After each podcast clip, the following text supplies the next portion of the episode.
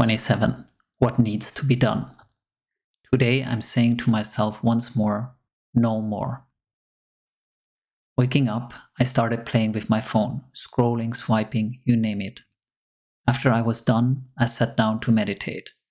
And it was a difficult meditation. My thoughts were racing and I was all but in a calm state. When I looked at my Oura ring afterwards, my heartbeat and my heart rate variability were not where they normally are during meditation. I could sense my body was under stress, relatively speaking. And as I sat there in meditation and my mind finally started slowing down, a thought arose Why am I doing this? Why do I let my phone steal hours of my life doing something that doesn't add to my life?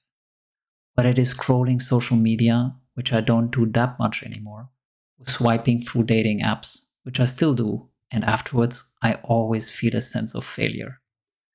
I know these are activities that not only are distractions from enjoying the beauty of life and being present, but they also don't lead to anything meaningful, nor do they make me feel better.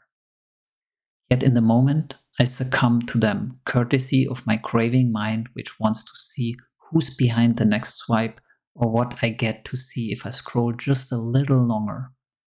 These services are built around our dopamine system, which always wants another hit. They are legal drugs.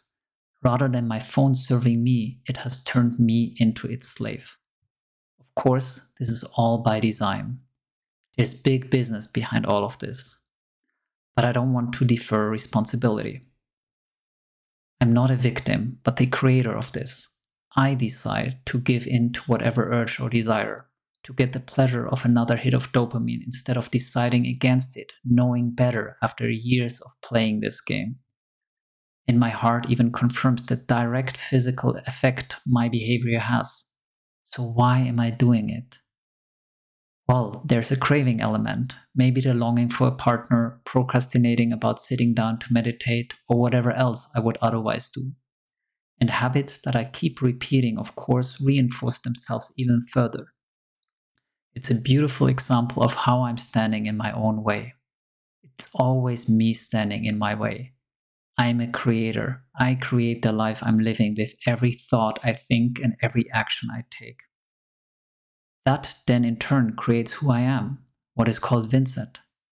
Because I created it myself, I also have the sole power to change it myself.